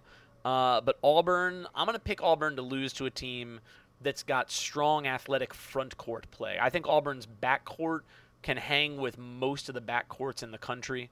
Um, so I'm going to take Auburn minus 10 and a half here. Um, TC, first of all, Arizona State versus Syracuse, KB. Arizona State, by the way. Wait, wait, wait, you're not taking Syracuse? No. surprise, surprise. I am shocked. Um, I was I was surprised to see. Uh, so I wrote down. Where did I write this down? I wrote down a good stat about um, Syracuse this year. Um, can you name for me? Here's a here's a little trivia for you. Uh, Alright. Oh shit, where is it? Um, all right, I gotta find my trivia. I'm gonna come back to it. Um, I wanted you to name for me the teams that you think in the country are the worst teams against the zone. There are five. Uh, let's let's put it this way. There are uh, there are five uh, non mid major teams that are among the ten worst teams at zone offense in the NCAA tournament. Can you name any of them? Oh, there are four. Sorry, four non mid majors. Who do you think would be worst against the zone? And spoiler alert, the reason why I bring this up, Syracuse is number two. Syracuse has one of the worst zone offenses in the country. They can't shoot. Uh, I would say Texas. Uh, I would say Florida State. I would say blah blah blah blah blah blah. Now these teams in the tournament or just These are all teams in the tournament. Yes. okay. I was about to say what the hell I'm a pit. of course. They got they got to be somewhere in there. Um, no, was just just Power Five teams. teams. Okay, all right. Good God, yeah. Pitt can't do anything. Um, I would say, I would say Providence, and uh, how many more guesses do I get? Uh, take another guess. Take another guess. I would say, I thought you almost said one a second ago.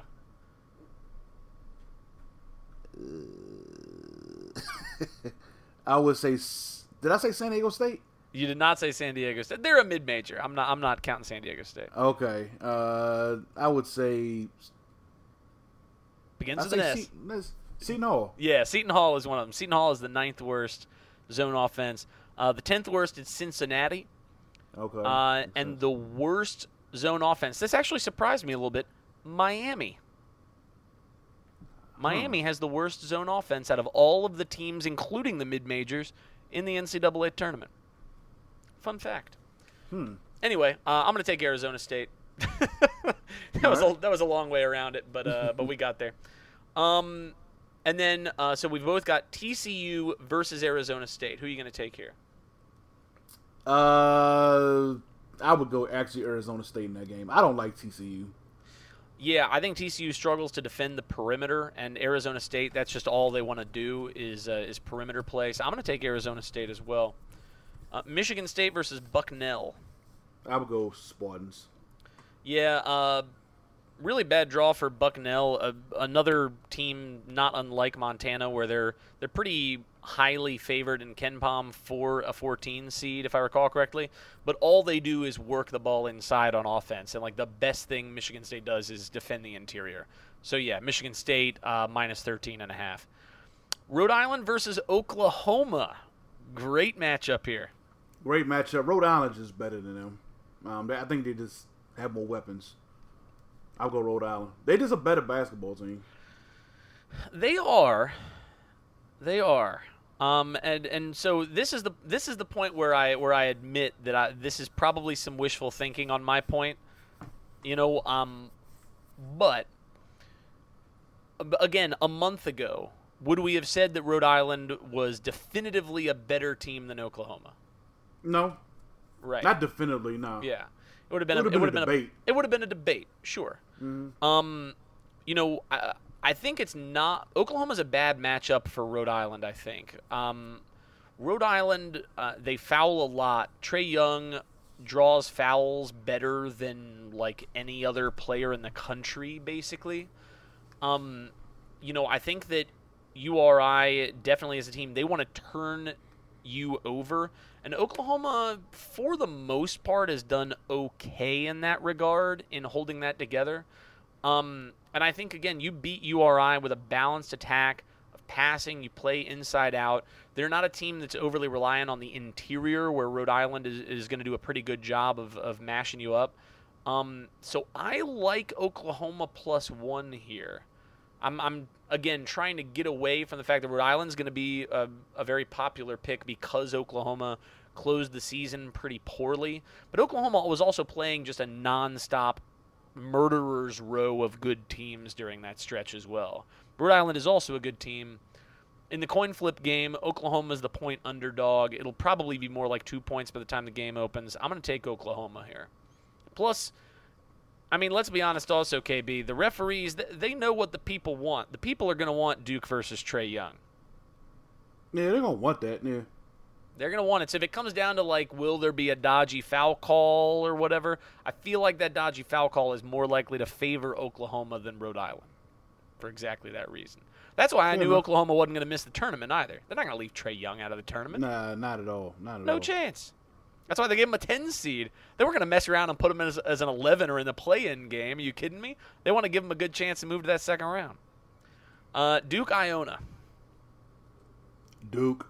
Duke is Duke. Yeah, now I will say Iona has a top five zone offense. So this game is probably not going to be the cakewalk that Duke wants it to be. I hate to say it uh, as a Duke fan. Um, probably my least favorite of the 15s. I would have rather had literally any other 15 seed than Iona.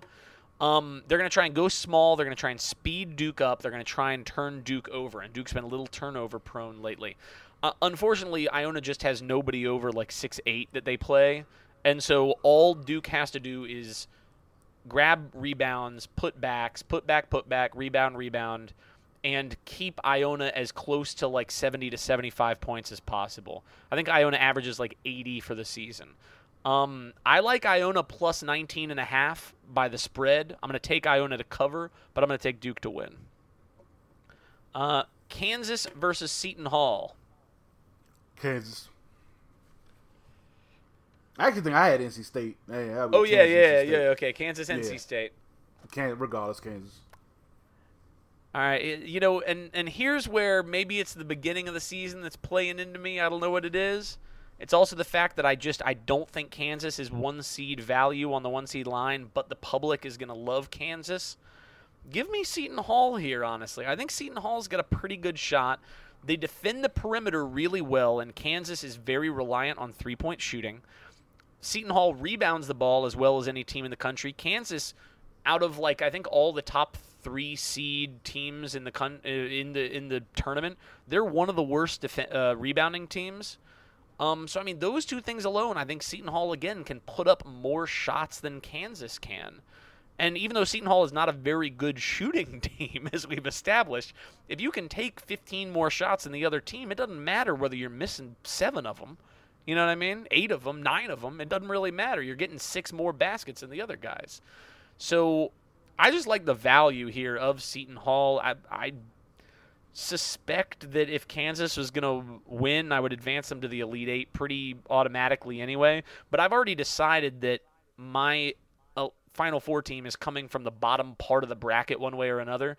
So I don't really care whether I pick a couple of Cavalier upsets uh, in the first couple of rounds here. So I'm going to take Seton Hall.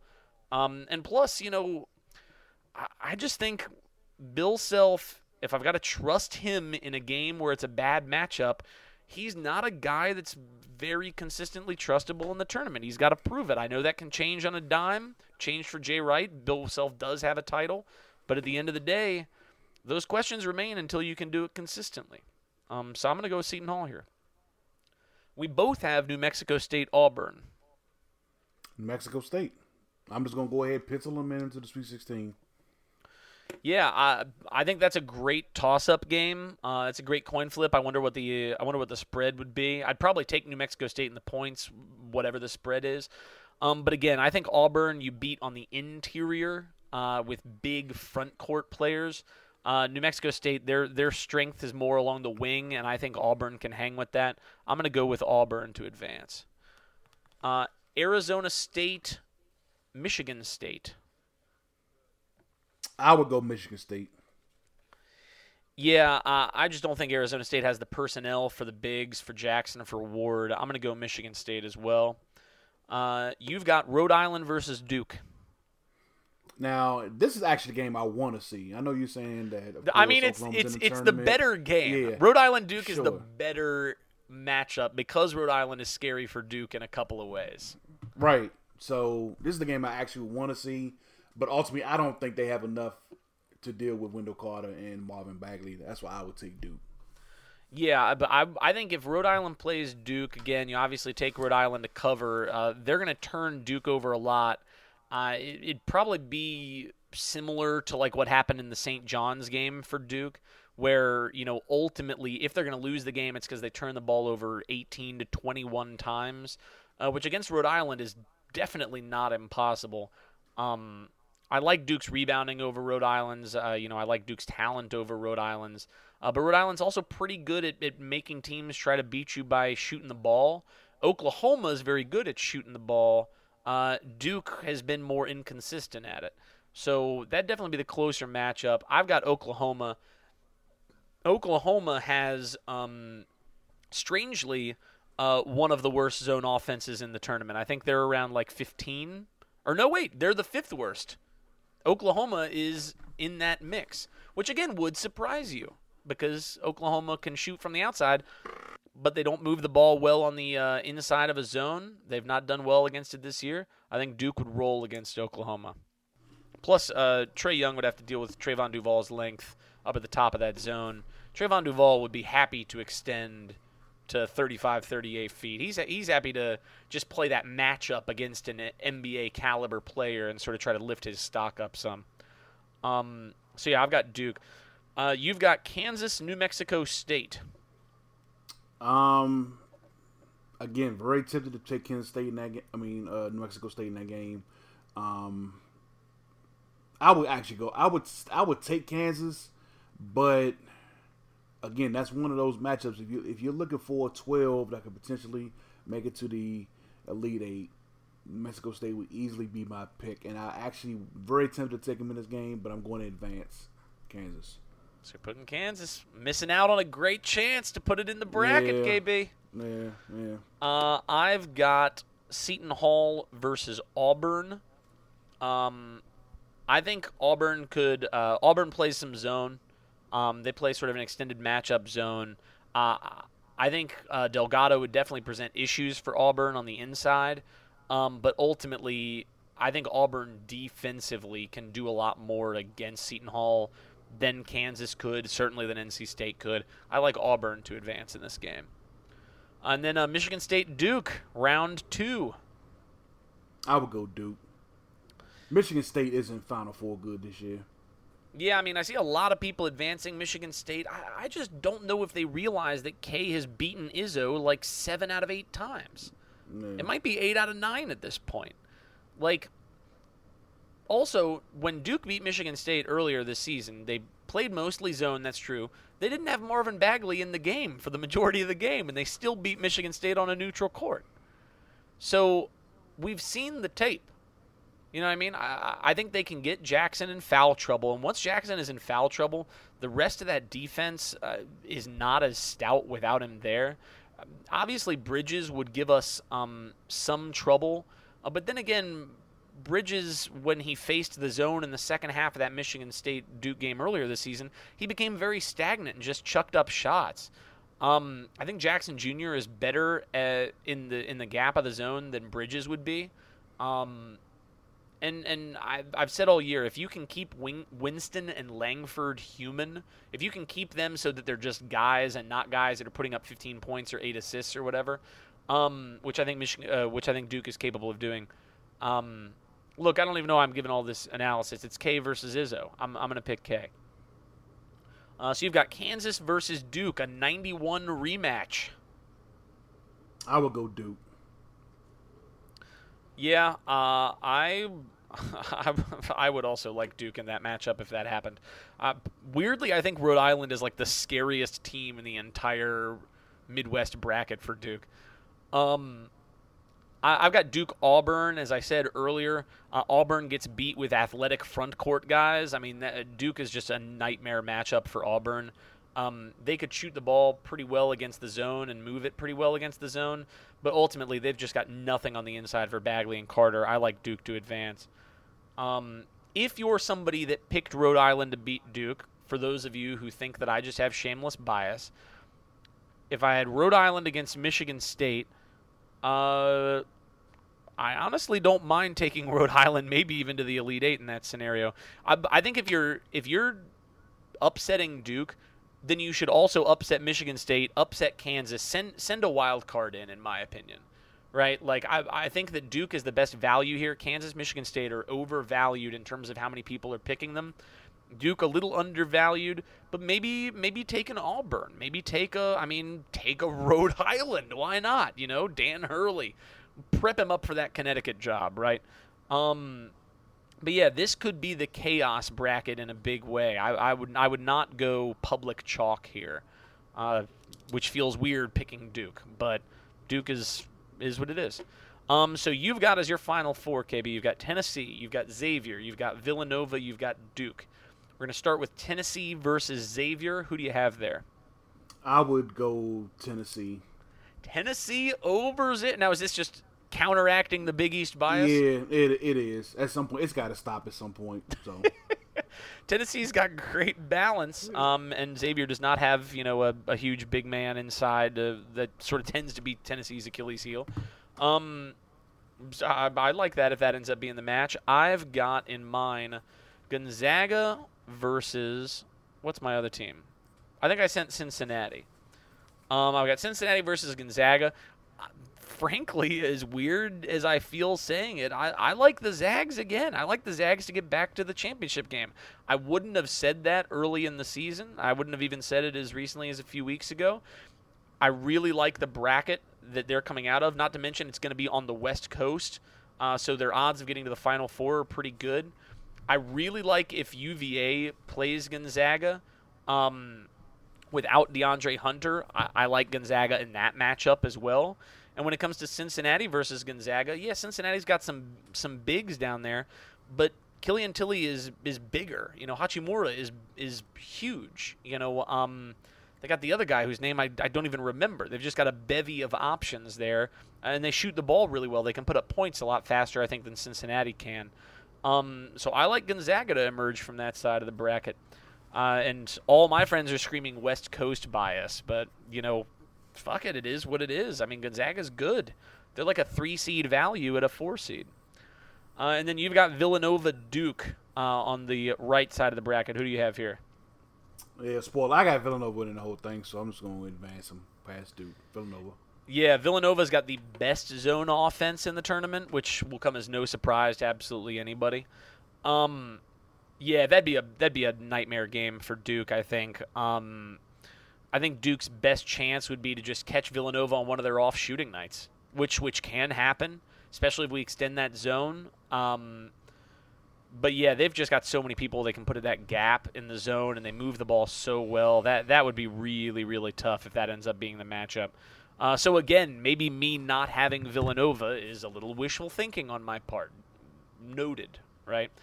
Um, I've got West Virginia Duke, also a really bad matchup for Duke uh, in a lot of ways. Again, they're going to turn Duke over a lot. They can compete down low for rebounds with Duke. Um, I think ultimately it comes down to who do you trust making threes more? Do you trust Carter, Miles, and Ahmad? Do you trust uh, Allen, Trent, Bagley, Carter? Uh, again, maybe this is bias. I think the numbers would reflect it. I like Duke uh, in that scale. Um, so I would pick Duke over West Virginia, uh, but West Virginia could very, very easily win that game. That's a that's a coin flip of a game, and it helps that even though West Virginia uh, fouls a lot, Duke is not a great free throw shooting team. They're getting a lot better. Um, they're not awful, but they're about at seventy three percent. Uh, West Virginia, I think, is a little better at free throw shooting than them. So again, in a close game, they, they've got some things going for them. Not to mention the senior point guard. Uh, but I'm going to go with Duke. Uh, let's see. So you've got Villanova over Tennessee. I think that's a pretty safe bet there. Yep. Um, yeah, so I detailed a couple of possibilities here. I think if it's Duke Gonzaga, I think that's a outstanding matchup, really nicely balanced. Um, ultimately, again, I would like Duke in that matchup. Uh, I think if you have Virginia advancing and not Gonzaga, um, I think Virginia versus Duke, I would take Duke.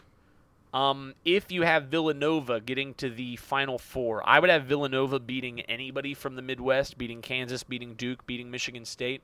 If Villanova played Virginia, I like Villanova to win that game. Uh, and if Villanova played Gonzaga, I hadn't even thought about that one, but now I'm just like putting it in my head. Oh boy, that would be a really good one. Who I think if I think if you're Gonzaga, you're hoping for either a chaos candidate or if you're going to get a favorite from that side of the bracket, you're hoping for Villanova. Um, I think Gonzaga matches up. Uh, they would have a good advantage on the interior with Villanova, and they've got some good uh, perimeter defenders. Um, I would probably pick Gonzaga in that matchup just to keep it interesting. Um, but again, as we had established, a lot of what you want to do when you're picking your pool is pick it strategically. I'm not convinced necessarily that West Virginia and Gonzaga will be there, but they will definitely be in the Final Four in my pool because I think they are great value that other people will not have. Because ultimately, if you pick Villanova, Virginia, UNC, and Michigan State, you're going to have the same Final Four as your mom, your grandma, your cousin. You're going to have the same as all of them. You've got to differentiate yourself somehow. You got to gamble a little bit. So hope that one of those favorites takes a fall and you're the person left standing. I think that's the I think that's the best strategy. Um there it is. There's a full bracket breakdown. KB, I've got one more trivia question for you here. You ready Sure, for this? sure. Yep. All right. I, I guess this is a two-parter. Can you name three NBA players, past or present, that came from colleges that are 15 seeds in this year's tournament? 15 seeds. So that's Lipscomb, that is Cal State Fullerton, that is Iona, and that is Georgia State. Can you name three? Uh, it would be Ron Hunter Jr. There's one. uh, Cedric Ceballos. There's two. Jeff Ruland. Yes, he absolutely he's on the I thought you were going to go Bruce Bowen from Cal State Fullerton, but uh but yes, that's a good one as well. Nicely done. Follow up there is a Hall of Fame basketball player that played for a 16 seed in this year's tournament. Can you name the player A Hall of Fame player that played for a 16 seed. that played for one of the programs that is a 16 seed in this year's tournament? Um, blah blah blah blah blah blah. I'm sure it's somebody from NC Central, You are correct. and it would be. See, I always get those guys confused. It's not Earl Monroe. Not Earl Monroe. Famous Celtic. Sam Jones. It is Sam Jones. Nice pull. Well done. Very good. There's some good redemption for the uh, for the mascot uh, for the mascot Yeah, one. yeah. I, fe- I actually felt bad about that the other day too. I'm like, dude, you're slipping, dude. You you gotta be better than that, man. It, it, it did also hurt that a lot of the more common ones that we talk about every year were later. You know, we definitely we got some weird ones. Like I said, I wouldn't have gotten more than half of them. So Yeah. I, I didn't I didn't I wasn't gonna knock you that hard for that one. But I'm pretty impressed with uh with that right there. That's a good pull. That's some nice pulls there. Appreciate that. Um, great.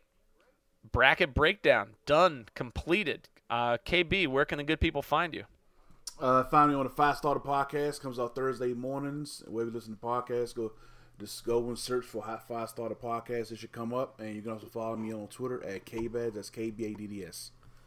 I'm Russell H. Film on Twitter, but if you've got college basketball questions, if you want bracket advice, if you want to berate my bracket for not having a one seed in the final four, uh, then please tweet at seconds the number two madness. Uh, I'm happy to answer any questions or try to back up, uh, you know, some of the things that I've been talking about here. Um, you know, and, and just dole out some general advice. I've seen most of these mid majors at least once, so I feel like I can give some some halfway decent advice on on your upset picks. Um, yeah, iTunes, Stitcher Radio, Google Play, Seconds to secondstomadness.tumblr.com. That's where you can find us. Please leave us an iTunes review if you're a new listener. Uh, we really appreciate it. Obviously, uh, if you win some uh, some money at the old bracket game, and it's because you listen to your boys on uh, 2.1 Seconds of Madness, eh, maybe buy some merch. I'm, uh, I'm going to come up with some Yeah. nice merch. We're going to put it on the website. Uh, We're going to make it happen. Um, so be on the lookout for that. That's coming. Um, final thoughts. Uh, KB, I know you had mentioned uh, you think Brandon Knight is a good pick for uh, for Pitt. If, uh, if you're going to look for a coach there, who uh, who would you look for if you're the Connecticut uh, if you're the Connecticut GM, the AD? Um, Obviously, everyone's talking well, about Dan Hurley. Let's let's assume Well, Dan Hurley says no. Assume Dan Hurley says no. Well, what I heard um, was potentially uh, Jim Calhoun coming back. I heard that rumor as well. one year, two years, until they can uh, bring in a coach and waiting. The only thing about that though is he would have a lot to do with who is that coaching waiting, and do they want to continue down this road, or where it has to be somebody in the UConn family? Right. because then because then they start throwing out names like Scott Burrell, for example. Like, would he then be the coaching waiting? But then do you kind of marry yourself to this thing where it always has to be someone that came from the Calhoun lineage? Um, you know, I see the pros and cons of that because if somebody that's in the Calhoun lineage, he understands the university, understands the expectations, can navigate that a little bit. But at the same time, you could have said the same thing about Kevin Ollie and it didn't work there. Um, I don't know if their issues are so much that it was a thing of they had the talent, it's just that Kevin Ollie couldn't coach it correctly, or is the conference affiliation going to be a drain on the program as a whole? Right. And again, I see both sides of that as well.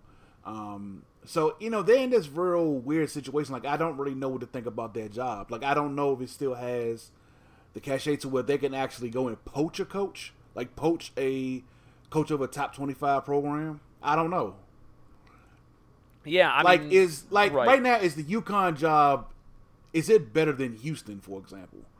Because I'm thinking about somebody like Kelvin Sampson. Sure. Like I don't know if they would go down that road, but yeah, especially with like his sort of somebody checkered proven- past, considering Yeah, the with his past they've had. right. Right. Yeah. Yeah. Yeah. Right, but even somebody like him, that's that's you know coach at a Power Five conference, um, coach at a I mean a blue blood.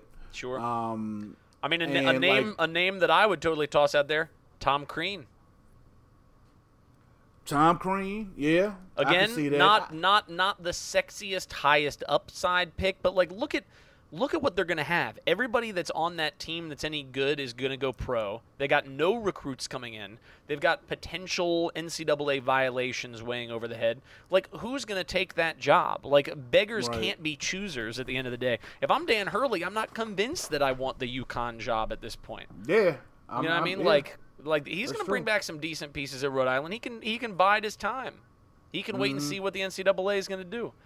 And that's the thing. Like, it's not what we once thought of the UConn job. Like the UConn Right. job five years ago. Like, yeah, there's no doubt about it. Like Dan Hurley is on the first thing smoking. Right. be the head coach at UConn, but it you know it's it's changed a lot. So I don't know what to think about that job. I really don't, man. And I think also it's time that people be honest about the Kevin Ollie UConn championship run. Like that team that won the title was not great that season. They weren't very good. In fact, if I recall correctly, they were a lower seed. They were like what, like a like a seven, something like this. I think they were a six day, if I'm not Yeah, mistaken. Six, it seven, could've been a some- seven, yeah, something like this. It, it was not a very good team. I think it was considered sort of a, an underachiever, right? Um, and then they got hot, which is what can happen. And that heat kept Ollie his job for several years. But I mean, you have to wonder if they had lost, say, if uh, oh, what's his name? If Georges Niang doesn't break his foot for Iowa State, and they get knocked out in like the second round, right? Then we would have had this same conversation a year or two ago, probably. You know what I mean? Like they want their basketball the way it is. They want to be winning, but like it's it's just come so far. It's it's not too dissimilar, even though UConn fans will kill me for saying so. Not too dissimilar from the conversation that Pitt's probably having right now, where Pitt used to be really good at basketball, or they used to be consistent. You know what I mean? And now mm-hmm. they've just the cupboard is bare. So then, what do you do when a coach has no one? like, like you've you've got to hope then that you can offer them a huge long contract, which is going to be a detriment to the university if it doesn't pan out. But that's the only way you're going to get that coach. So I kind of like going for a safer pick. The Calhoun thing is not the worst idea in the world, I suppose. Uh, but someone like Crean, I think, uh, is a pretty good, you know, idea. Um, Eric Musselman in Nevada, um, you know, is somebody who at least he's big on the transfer market and he's a very good coach. He could probably like get some transfers going, turn some things around pretty quickly. Uh, you know, John Becker at Vermont. Vermont is per, is perennially, you know, uh, at the top of the American East. Um, I think that that's you know someone who would be willing to come. Um, but obviously they're going to start by kicking the tires on people that aren't going to come. They're going to kick the tires on Chris Mack. You know, they're going to kick the tires probably on like Gregg Marshall. They're going to kick the tires on the big names, and I think they're going to learn. Another name that I think I saw tossed out there that'd be a pretty good idea: Steve Pikiell from Rutgers. Could do a lot Mhm. worse. I, I really Yeah, liked what I could do a saw out of them. worse. Yeah, and Yeah, he'd probably for sure. come. So, Yep. So anyway, I wanted to pick your brain about that. See, there you go. You got some bonus coaching talk in there, listeners, as well. Okay. So, uh, thank you to everybody listening again. It's always our biggest episode every year. Really, really appreciate it. And KB, as always, thank you for taking the time breaking down the bracket with me. No problem, bro. All right, so we will potentially do an episode in the middle of the tournament to sort of talk about what we've seen, talk about how we might adjust our brackets going forward, what you can expect. Um, but until then, 4K Bad. This is Russell Hainline, and you have been listening to 2.1 Seconds to Madness. Good night. you know my stage. Let them know. Do your. Keep it live. To the y'all.